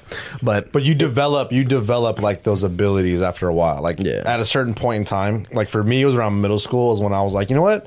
I'm sick and tired of everyone making fun of me because I'm Asian, and then like just picking on me because I have big ass ears. Like there was another kid that he was like a good friend of mine at the time, and I went to high school with him. He's actually a pretty cool dude, but at the time, like. I was like, oh man, like he's my buddy, and I went to a new school, and I was like, oh cool, at least I know him. And he had big ass ears too, but obviously mine were bigger. Whatever. And he would just crack eared like just the most fucked up, like, and I'm like, damn, bro, like what the fuck? Like, and then everyone else was started just doing it and shitting on me, and then to the point where I was like. I'm gonna have to like beat this. Like I'm gonna have to beat someone's ass. Like you gotta get some respect. Yeah, that's it. Like that's literally what. Like you literally had to be like, all right, bro. Like I remember this one kid. He called me like I think it was the 8th grade, and he was like this skinny little white dude. His name was Ricky, and he was saying something about how I was like being a chink or something like that. And I was like, okay. And I looked at him. I was like, all right, tomorrow I'm gonna fight you in the locker room. And then like. And then I punched. He was like, "No, it's fine." Like, of course, that's the most typical thing you could do. And then I socked him, and it was just like one punch, and he was like, "Oh fuck!" And he started bleeding, and I'm like, "Oh, I got suspended," but whatever. But it wasn't that big of a deal. But it's like, it's you literally have to, you know, do, and then nobody will do that shit. You know what the weird thing is? When I first started on YouTube, I would tell these stories about, you know, like getting punked and getting into these fights, and then people. I started to realize like how different other people's lives are if you don't live in a very like broke, poor place. Mm-hmm. Getting into a fight is not a. It's like a rite of passage. Like everybody, if you were a geek, nerd, whatever. Everybody got into a fight. Yeah. It's not something special. Yeah. And so sometimes they would read these comments. And mind you, like, I'm a big, fat, goofy Asian dude. Like, you never got into a fight. I was like, I'm not saying I was good at it. I'm saying people would try to punk me all the time. Dude. I'm not telling you that I'm a thug. I'm saying that when people try to bully you, you have to fight back. Especially in school because you have, like, the different types. Yeah. You have, like, the emo kids, the geeks and shit. One of the people from another group is going to talk shit. So the people you think that are going to be fighting all the time, they're not fighting each other. Yeah. It's the fucking emo kid fighting the fucking the preppy kid, and it's this kid fighting that type of kid and shit. Yeah, it's crazy. It was just a weird volatile time in high school because like everybody just was just throwing down, man. There was like we used to have like gangs in our school, obviously, right? But there was a in Sacramento, there's a couple of Hmong gangs, right? First of all, somebody wrote like, how come every time you talk about Hmong people, it's always about gang shit? Because that's what y'all do. I'm like, I ain't wrong. I know, but there's a lot of like, I'm talking about if everybody's from Sacramento, there's a lot of like Hmong thuggery going around. Mm-hmm. Not everybody's like that, but that's. And just if you're from Sac Town, you know, like, you already know what's up. Bro, what's up? One of my best friends, her name is Kathy, really close friend. She's Hmong. She ain't like that, but the ones that I used to kick it with around were kind of thuggery. Yeah, they were in the movie Gran Torino. Yeah, exactly. They were those type of motherfuckers. Yeah. And so these cats were so smart because I remember one time in high school, there was a fight that broke out, and all the security went there, right? You know what the funny shit was? That the dudes that were fighting, I was like, those guys are homies. Why are they fighting? They were fake fighting so they could go ahead, and the other homies were jumping somebody else on the other side of the campus. That's dope. So they were fake fighting so they could fuck somebody else. So everybody was Clint Eastwood. Exactly. Beating the shit out of Clint Eastwood. I know. Get off my lawn. Dude, yeah, smart, when we were in high school too, like, I went to public school, which is Pasadena High School. And then when people think of Pasadena, if they're not from the area, they're like, oh, like, oh, it was a bunch of like rich kids. But I was like, yeah, nah, that's what I thought when I moved here. Yeah, like quick fact about Pasadena, there was like 9 different private schools in Pasadena area because I guess when the city of Pasadena was resegregating kids back together, a lot of the white families were like, no, my kids will not go to school with black kids. Or shit. So Shout outs to racism. They created like so many different private schools. There's hella private schools in the area. And that's where all the rich kids would go to. And then all the like the regular hood kids or like the mixed bag. At the time when I went to high school, it was a pretty mixed bag, but it was mostly predominantly black and brown. And like my freshman year, it was like there would be standoffs in like the center quad. Helicopters would be going around. Race fights. It was crazy. It was fucking nuts. And people were like really, like people would get jumped inside the classroom. Like crazy shit. Like crazy shit would go down. And like one time we just walked in the middle of a fucking standoff, but that shit would happen. Like Joe's school had a metal detector there, and they had a police station. It didn't go that crazy. Yeah, he had a police station. Well, Joe's a little older than us, so during my time is when the whole gang shit and my school started to kind of taper off, and so my year was things were a lot nicer. It wasn't great, but that's how mine was too. It was like slowly getting better. 3 or 4 years prior to that, it was way worse. Yeah. So like when Joe was going to high school, he had a police station inside his high school because shit would go down all the fucking time, because Joe used to do some crazy shit, man. He told this one story on the podcast with this fool. That dude's a wild man, bro. This fool just started like, he saw somebody, I guess he heard somebody talk shit, right? Long story short, he comes in, and he talked about this on the earlier podcast. You guys go check that out. But this fool's so psychotic. I guess somebody tried to jump Joe while he was driving his car, and they started fucking socking him up. So he found out who that motherfucker was, found out that he was a barber. He went to get his haircut at his barbershop. No way. I saw him, and he was just talking like this. He goes, it's like, so you about that life, huh?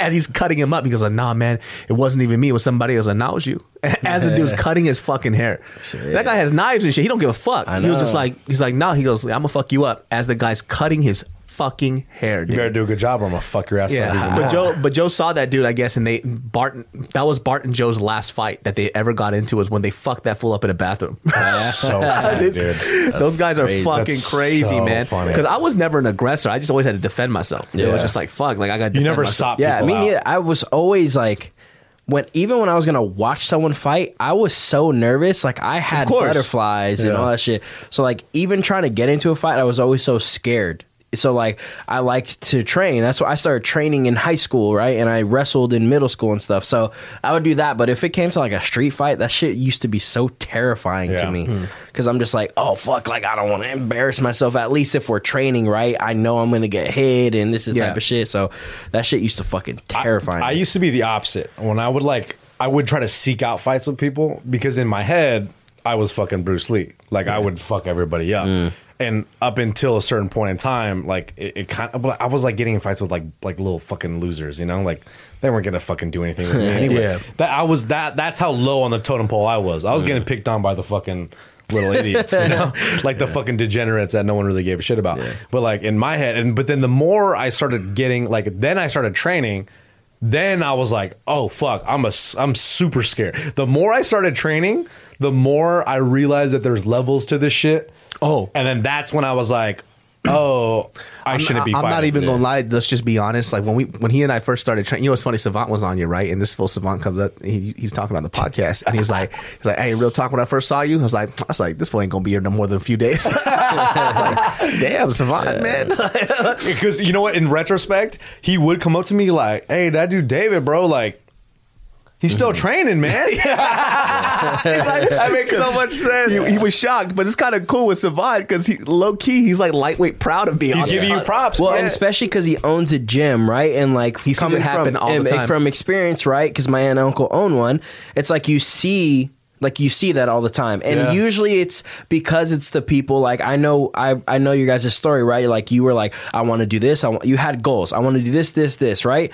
And like, my world of training, right? Usually that's the person that last 1 month and never see again. For real, most people with like big ambitious goals, they're like, I want to do this, I want to do this, this. You're like, all right, cool, we can get that done for you, right? They last a month. Then you get people that are like, you know, listen, I want to do this, I want to buy just a month so I can learn how to do it, and then so I can start doing it on my own. Right? And then you end up training them for fucking years, right? Yeah. So like that's probably why I can't speak for him. That's probably why, you know, you had big goals to do with him. Also, I was really fat, but but like it, just the state of like an MMA gym, right? Or just like any gym in general. Most people that you see, you don't expect them to stick around. Yeah. You really don't, because it does take a special type of person to kind of have that mindset and push forward. Because honestly, the easier excuse for not doing anything or to not achieving the goal that you set is like, oh yeah, you know, I have so many things on my plate right now, I can't do this, and that's everyone's default. So everyone's more likely to just kind of stop while they're ahead, like, oh, I trained a little bit, I'm good. I got to have a taste of it. And especially I think that's even more true with something like MMA in general. I mean, like I said, especially because he owns the gym, right? And it's like a fight. It's like a fight gym, right? So like you see people, it's not something where it's like easier in the sense of, oh, let me just go lift some weights, right? Because no matter what, if you are doing a class, there will maybe come a point where you're going to get hit or something like that. Something's going to go wrong. Exactly. And you're going to be usually, like, you know what? For a lot of people, when that happens, they leave, right? So yeah, I mean, that's probably why he thought so. Oh, maybe he's probably won't be here that long. The amount of people that come up to us when I was working there, and I'm still to Savant to this day, or all the guys that work at the gym, they're like, oh yeah, I want to fight. I want to do X, Y, and Z. Dude, you already know. Yeah, you guys. Savant has probably heard that so many times. How people always hit us up like, yeah, man, I need to come train. You know, like I was looking through a couple of my DMs the other day, and I was like, all these people that like have hit me up about training, and like, yeah, I need to come train with you. I need to learn how to do this. Never see them. Yeah. Never, dude. I mean, it's weird because, you know, you were just saying about how when you train more, you become a little more apprehensive to throw hands because you don't know what people are capable of. Yeah. That's the part that's scary, right? And also, too, it's like like if you've exchanged hands with somebody who's better, what's the point? It's like, what is this? Like, this is kind of weird. You might as well never train in your life. I will never. That's why, like, you know, you have that young boy. I call him fucking Parasite Boy. Oh, Daniel. Yeah, so Daniel, my guy, dude. Daniel looks like he's lived in his basement his whole life. Eats Popeye's fried chicken for every meal. Shout out to Daniel. Daniel came to me about last February, and I've also witnessed David's beginning as well too. Daniel trained with me last February. I would only see, and to this day, I only see him an hour a week. To this day, a half hour on Monday, half hour on Wednesday. He would always show up unless I was out of town. He would always show up. This dude, like when he first came to me, in my head, I was thinking like, man, this fool ain't gonna last that long. He would smoke all day. He was like talking about how he was very depressed and he just didn't have really much going on for him. You know, he's a little oddball for sure. Yeah. But like he's just like a sweet kid. You know, like he's just a nice guy, super nice guy. And when he started training, he's very timid, very shy. And then all of a sudden, fast forward to like a couple weeks ago, I bring him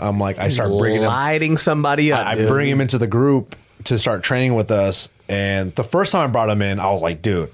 He was like super apprehensive, like, and I was like, "You're good, dude. Like, just go train, go move around, go spar. Like, we're doing partner drills. We're not doing anything crazy. We're just like holding pads for each other." And he just couldn't wrap his mind around that, you know. Yeah. But now, fast forward to like a couple weeks later, I bring him back, and I'm like, "All right, go spar." Like, and the only sparring we did was either with Alex, the biggest man of all time, and then like me.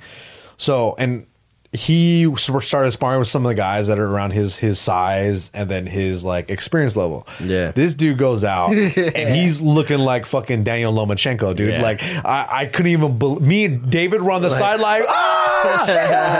Fuck, we're getting amped. Like he was pulling shit out, and I was like, where the fuck? He didn't learn that from me. Yeah, like he's literally just pulling shit out of his. Like, I think it's because he's so high, he don't give a fuck. Yeah, and dude, I have to give it to him too, because I remember when I first started training too, like sparring and that type of shit, that would terrify me, right? Yeah. Sparring, and then to see him, right? And not saying like I'm the greatest thing in the world, but to see him, how small he is, and me, and Nick's like, all right, you're gonna spar Alex today, and his response was, okay. Yeah. I'm like, how do you have that? Because when I first started training, I was like, weed every day. I don't want to, dude. This fool, she's like, okay. He's so funny, too. Like, it's so funny because, like, every time we do, like, we're exchanging sparring, I'm like, I definitely can't spar him because I feel like if I hit him, he's going to crumble hard. Yeah. Because he also throws really hard, and that's going to make me want to crack him. Hey, but really, he can take a shot, though, because, I mean... Not that I'm hitting him hard, but there's sometimes where he like throws himself into. Yeah, but I see that's what it mostly is him because he moves so crazy sometimes where he throws himself into. But I've seen you tag him light, and then his chest hurts after. So I'm like, and he's like, yeah, hey, but that fool comes right back and still does it. He's a and but what it is, it's like that mentality. It's like I'm not gonna stop. I'm just gonna keep doing it. And whatever I tell him to do, he does it. It might take me 7 times to explain to him, but once he gets it, he's got it. He's like a robot. Not in the sense of like he's like, nah, but whatever you tell him to do, he's gonna do it. Yeah, he's gonna do it. Yeah, he's yeah. And I got to see him from the beginning. I got to see you from the beginning. I remember when you started training with Nick, I was still over at Fight Academy doing Nick's classes. So it was like, I remember even I used to say, I'm like, oh, damn, they're getting pretty good. Like even Brian's getting pretty good. Even Brian Perry was like, yo, dude, this fool. But with the difference, like the common theme with both you and that guy Daniel is that like you guys would do your own homework. Like you guys would train, you guys would like kind of invest your own time into it. Because I only saw you at one point in time when we first started training, I would only see David like an hour a week. Yeah. You know, and it was like that for the first like 4 months. Yeah, exactly. Yeah, and he would just do his own homework, and he would just continue to get like. But that's what's good. Better and better. Yeah. He would just keep building his base, and then because people don't do that, and even to this day with like my style of clients, like weight training and stuff, it's like people want to come in and like they want to work out twice a week for a half hour. Yeah, and it's like, but then they expect this whole change in this body. Mm-hmm. They're gonna lose all this weight and that type of stuff, but they don't want to do any extra work. That's hard because. Right now, the biggest thing that I'm getting, I think it's because summer's coming up. People are asking me how I lost weight. Mm-hmm. And the thing is like, no matter what I tell you, everybody who has lost weight watching a video that I did, they all did it on their own. Yeah. And so like it was something very simple. Like I said, just walk. And people don't understand why that's important. And so, you know, it's if you don't take the time to do research, and that's anything that you do in life, there's nobody who could just tell you what to do and then it'll just happen. It's about you kind of taking that effort and being able to apply things on your own. Yeah. Because if you don't do that, nobody's going to do it for you. Mm-hmm. And that's the hard part, right? So if I tell you like, yeah, I walked every day and I lost 30 pounds, but that took a while and it took this amount of stuff. And I tell you I did the research, they go, cool. All they hear is I walked every day. That's not what I said I had to do my own research and that's the part because nobody's going to be your parent. I have a friend right now, she is a very, very large girl, been a very large girl for her whole life, and she saw me lose weight, and this was prior before I lost this recent amount of weight. She, for a fact, there are people out there right now that you're overweight and you keep telling yourself that you don't care when you do. If you didn't care, you wouldn't keep bringing it the fuck up, right? So first thing you have to do is be honest with yourself. Do you like being fat or are you okay with it? Yeah. Or she goes, okay. For her, she has to do this thing where she goes, I'm still beautiful. Nobody's talking about your beauty right now. It's health. It's your health. Yeah. You are 5'4". You're 300 fucking pounds. Yeah. Who's talking about your looks right now? Mm-hmm. Do you want to feel better every day you wake up? Right. Exactly. Yeah. And she was like, well, I have trouble. I can't walk a mile a day. You don't have to walk a mile a day. You just got to do something. Yeah. Mm-hmm. So for her, there's always a reason why she doesn't want to do it. And she kind of puts herself in this category of I can't. And she doesn't do the research. She keeps expecting me to give her this list of stuff that'll help her lose weight automatically. And it's not going to work. And the thing is, too, even if you gave anybody that list. Yeah. They're not going to do it most of the time. You have to want it for yourself. Exactly. And this is what I tell people too, because I get a lot of people in. It's about the most minimal stuff. So whatever you don't do, if you can make it a habit, even if it's small, even if you go walk for 10 minutes 3 times a week, and you never do that anyways, that's still something to do. So I always tell people, because I have people that come in that want to start training. They're like, oh, okay, so yeah, maybe I'll do 4 times a week at an hour. I'm like, well, damn. I'm like, how much you train? Like what you're doing? Yeah. Oh, I don't do any workouts. Nah, not going to work for you. And you know, yeah, obviously if I train them 4 times a week, it's going to make me more money, right? Mm-hmm. But I know what the effect it's going to have on this person, right? They're going to quit within a month. Yeah, exactly. Even so that. Yeah. And that's what I always tell people too. It's like start small and basic, right? And even if you're like trying to lose weight and you're at home or something like that, this chair, I could do a one whole workout right here, body squats, right? Mm-hmm. Yeah. I can do it from a sitting position and from a standing position where I sit down, go up, stand up, go up. If you just do that 2 times a week, 3 times a week, what say, 3 sets of 15, that's still work that your body's not used to. So that's usually what I'm trying to push to people is like start basic. So like for walking, right? I use that example for a lot of people that are trying to use weight. I'm like, go walk. And you don't need to go, I don't need you walking every single day, 3 miles a day. I'm like, go walk for 10 minutes. Yeah. Yeah. 3 times a week, go walk for 10 minutes before you go to sleep. You know, if you take showers before you go to sleep, perfect, right? Go walk, come home, take a shower, go to sleep, right? Add little things into it, because then once you start it becomes a habit, it's easier to do, oh, I'm going to make sure I'm walking a mile every single time I go, or start adding in these extra workouts and stuff. But that's like the biggest thing you see like in the fitness world is people want the results so fast. They don't realize how long it takes. They want the secret. Yeah. So they see David, that he lost a lot of weight, right? Mm-hmm. They don't know how long it took, right? Yeah. And that's like the same thing, like in the other sense of your other word, like this, right? You've been doing this for 10 years, right? Yeah. Or 10 plus years. People see this, they're like, oh, I should be able to just, I can do that. Yeah. Yeah. I have this equipment. I should be able to go do this real fast, right? And it was like, people don't understand. It's the steps, but it also is the time. And that's the biggest thing. So like if you do listen to this because David did motivate you to lose weight and stuff, it's all about the small steps. Yep. Yeah. Taking the small steps. And I know this from experience because I've had so many clients doing it, and it's little things. And sometimes it won't even be the weight you're losing, right? Like I've had a lot of older clients. They come to me and like, you know what? Normally when I walk up the stairs, I'd have to always have to hold on to the railing. Mm-hmm. I caught myself this weekend walking on my stairs, not touching anything.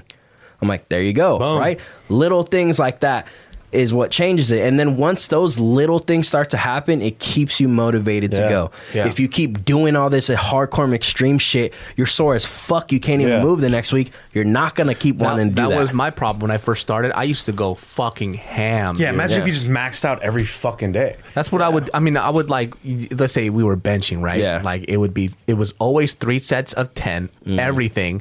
And then I would load it up to the max. And if I couldn't grind it out, I would start grinding out at my second set in the first 5 reps, but I would try to complete the third set. Yeah. And the next day, everything's obliterated. Mm-hmm. Like I couldn't fucking move, but that's how I saw everybody weight train. So I just assumed that that's how I had to do it. But it was just, I started cutting that shit. Well, I should start weight training again though. Thank God. Yeah, you should. Hey dog, with us, I've been doing push-ups though. Yeah. Come on, and dog. What you see, right? With the weight training, it's little things. Like people don't focus on form or that type of stuff, right? All those little things, people just again want to go in and do this shit fast, right? Oh shit, I need to start benching, let me just fucking start doing this shit. Ever crawling like you this? Do it slow. It's always the baby steps. I always tell people when I have clients and they're new and they want to start squatting or benching and deadlifting, you know, I usually make them do just the bar for 2 weeks. Yeah. If I see you get under the bar to bench and this shit is flying everywhere, you're not ready to put weight on. Straight up. If you can't sit down normally with the bar where you're kind of consistently straight up and down where you have control, you're not ready to put weight on. Your body's going to mess up in a position to where it's going to go. So like I always tell people, and I've lived with Nick, right? I've been doing it for a while, but I can bench with the bar. I can hold it in 2 fingers, come down, super slow, no shake. Same with squat, same with deadlift, right? It's all about building up the foundation, all that type of stuff. So, but people don't want to hear that shit. They don't want to hear that. They see, if I use myself example, right? They see the numbers I do. Oh, okay, yeah, like, okay, so what do I have to do to get there? I'm like, oh, you got to do this shit for 5 years straight. Yeah, like, you know how long that fucking takes, dude? You got to do it for 5 years straight. People don't understand it, man. Yeah. And if you take anyone that's successful at anything, the common goal, whether they're fucking David Goggins or Joe Rogan or where the fuck you want to, like, pull into, or David, like... Yeah. The number one thing is consistency. Yeah. And I think you're the best example because of 2 worlds. This and weight loss. Yeah. Yeah, everything. Like you're a fitness icon now, bro.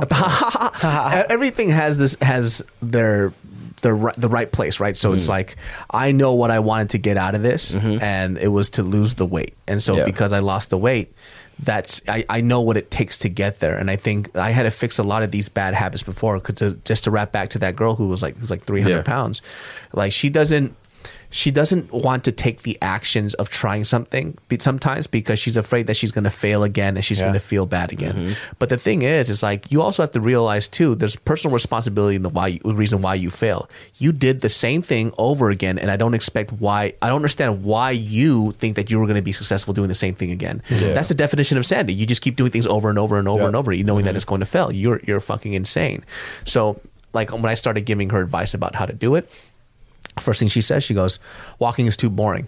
Okay, you're already in a bad place because you can't weight train right now. You cannot. Your joints aren't ready for it. Like, what can you do? You have no stabilizing muscles whatsoever. You can't do, and I know this from experience. I'm saying just walk. If you can't do that, you won't be able to weight train 5 times a week. You won't be able to do Zumba 5 times a fucking week. Oh yeah, fuck no. You know, that shit's hard. I personally have done Zumba. Dog, I want to see you do Zumba so bad. I've never wanted to see something so bad in my life. Let's go take a Zumba class. I personally have done it, and it's very, very hard. Yeah, but yeah, like what you're saying is correct, and what I tell people, right? Because I've heard that too. Walking's boring. I'm like, okay, so do you listen to music? Do you listen to podcasts? Yes. I'm like, do you enjoy it? Yes. Listen to it a while. Do that while you walk. Yep, yeah, that's exactly what I did. I used to listen to the David Goggins podcast, the one with Joe Rogan, for a month straight every time I walked, because that was like my motivating factor. Yeah. I would just listen to that. David, so you're a little find something that find something that motivates you, right? Like even if it's a song, if a part in the song gets you amped up, listen to that before you go walk. But that should amp you up. Part of the other thing though too is like I'm guilty of this too. Like you don't want to do it because it's hard. Mm-hmm. Yeah. Like people want to have like when we were doing the marathon training and I was training with Bart and I had to pull out because my shit's all fucked up. I had like when I would listen, I would look at like Bart's training schedule. I'd be like, what the fuck? Like, how does this fool fit all this stuff into? And the fool's a grinder. That's why. That's what it is, right? It's like this, and same with David and all you guys. It's like these guys don't get to where they're at unless they have no excuses for. They're taking full accountability. It's like, I didn't train today. Mm-hmm. I need to get it in at some point. Yeah. There's no excuses. Because if somebody that's as busy as fucking like The Rock or like Kevin Hart could get a workout in every fucking day, like what the fuck do you have on your plate where you can't get this in? It's a matter of want and kind of understanding where you want to be and just doing the work. Like I don't, it sounds so fucking basic, but it really, like you have to embrace it. Like it's a mental switch that you have to flip where you are saying, you know what, like you have to physically, you have to be mentally ready for the changes that she's making. It's anything just like with your friend. Like, she has to be mentally ready. Like, okay, I'm ready to make the changes. And the thing is they're going to hear this, right? They hear us talking. And then, trust me, because I've been in this situation, right? Like, from being in high school and super self-conscious, and you hear these people, oh, just do it. You're going to hear us talking about it, like, oh, yeah, but it's easy. It's different. It's that. It's about the baby steps. And I always tell them it's about the baby steps. So I didn't just start doing this shit and it was all easy for me. So now I'm over here like, oh yeah, just do it. Yeah. I was in the same position where I was like, fuck, I can't do this shit. It's hard for everybody. Yeah. Like straight up. It's hard for everybody. Mark gets sore all the time. He just doesn't talk about it. Exactly. Because it's a mentality thing, right? Yeah. It's like at a certain point you accept it for what it is and you just keep moving forward. Like when I started like weight training more and I started training with this dude, I'm like, bro, like in my head, I'm like, I don't think this is for me. Like straight up, like I would never want to train. I would never, even when I was doing kickboxing, when I first started training, when I started doing anything, I didn't want to do it. It was hard. And your instinct is a right instinct is to like stop doing it. Yeah, because it's hard. Because that's where the changes come from. Obviously, duh, I'm not saying anything new. But at the same time, it's like you have to embrace it. Yeah, and you have to move forward. Yeah, anything that's worth having is going to be painful, man. Like you just have to accept it. Yeah, you have to be really uncomfortable. Yeah, and stop being fucking fake about your weight loss too, man. Like if you want to lose weight because you want to look good, that's okay. Yeah, you don't got to. And that's totally who doesn't want to be better. My whole high school career, I wanted to lose weight because I had zero confidence with girls, and in my head, I thought, okay, if I can get skinny, I should be able to get girls because all these guys that are in shape or skinny, they get them. Yep. So the reason why I'm not getting them is because of the way I look, right? that's what my thought was. I mean, and it's okay. That's what kind of helped me start. Like, all right, I need to start doing something, right? I need to start, if I really want to get in shape, I got to go start working out, right? And it's always good if you can get someone that's trying to do it with you, right? So if you are overweight, not everybody needs this. I don't know if you were walking with people or if you just did it by yourself. I just did it by myself. See, some people can do it by themselves. And if you're not able to, it's always easier to do it with somebody, right? And that's me with jujitsu. That's always been my thing. It's like, I don't want to go when I don't know anybody. You want to train with the homies. Yeah, I don't want to go by myself. You know? I'd rather go with somebody I know. So it's easier for me. I feel more comfortable. But yeah, that's the thing. It's like, you want a community, right? Yeah, you want to do it. It definitely makes it easier. Yeah, man. You guys can do it, dude. If I could do it, you guys can do it, man. And anybody can do it. Yeah, anybody if we can do anything that we've achieved in our fitness or whatever career, you definitely can do it, too. You definitely can. Yeah. Everybody can, dude. Well, guys, that wraps up this episode of the Genius Brain Podcast. We ended that shit on a positive-ass fucking note. Yeah, dude. You guys can always do it. I promise you. Yeah, I promise you. Your king is here. Your king. He will never go away. Keep your heads high. Keep your head high. The war is not lost. Your heat is here? Yeah. I was like, why did you say? I think he legit had like a Black Panther moment. My guy, he said, your king is here. He was hanging out with Chadwick before. He was on call with him before. I don't know why I lost the match, but I will come back. That fool hates that shit. That every time I see like those memes where he hates having to do Wakanda forever and shit. He's like, yeah, I guess, man. Fuck. Like, I mean, bet. All right. I bet. Well, check them out at the Big Mad Podcast. Alex and Nick, plug yourself, please.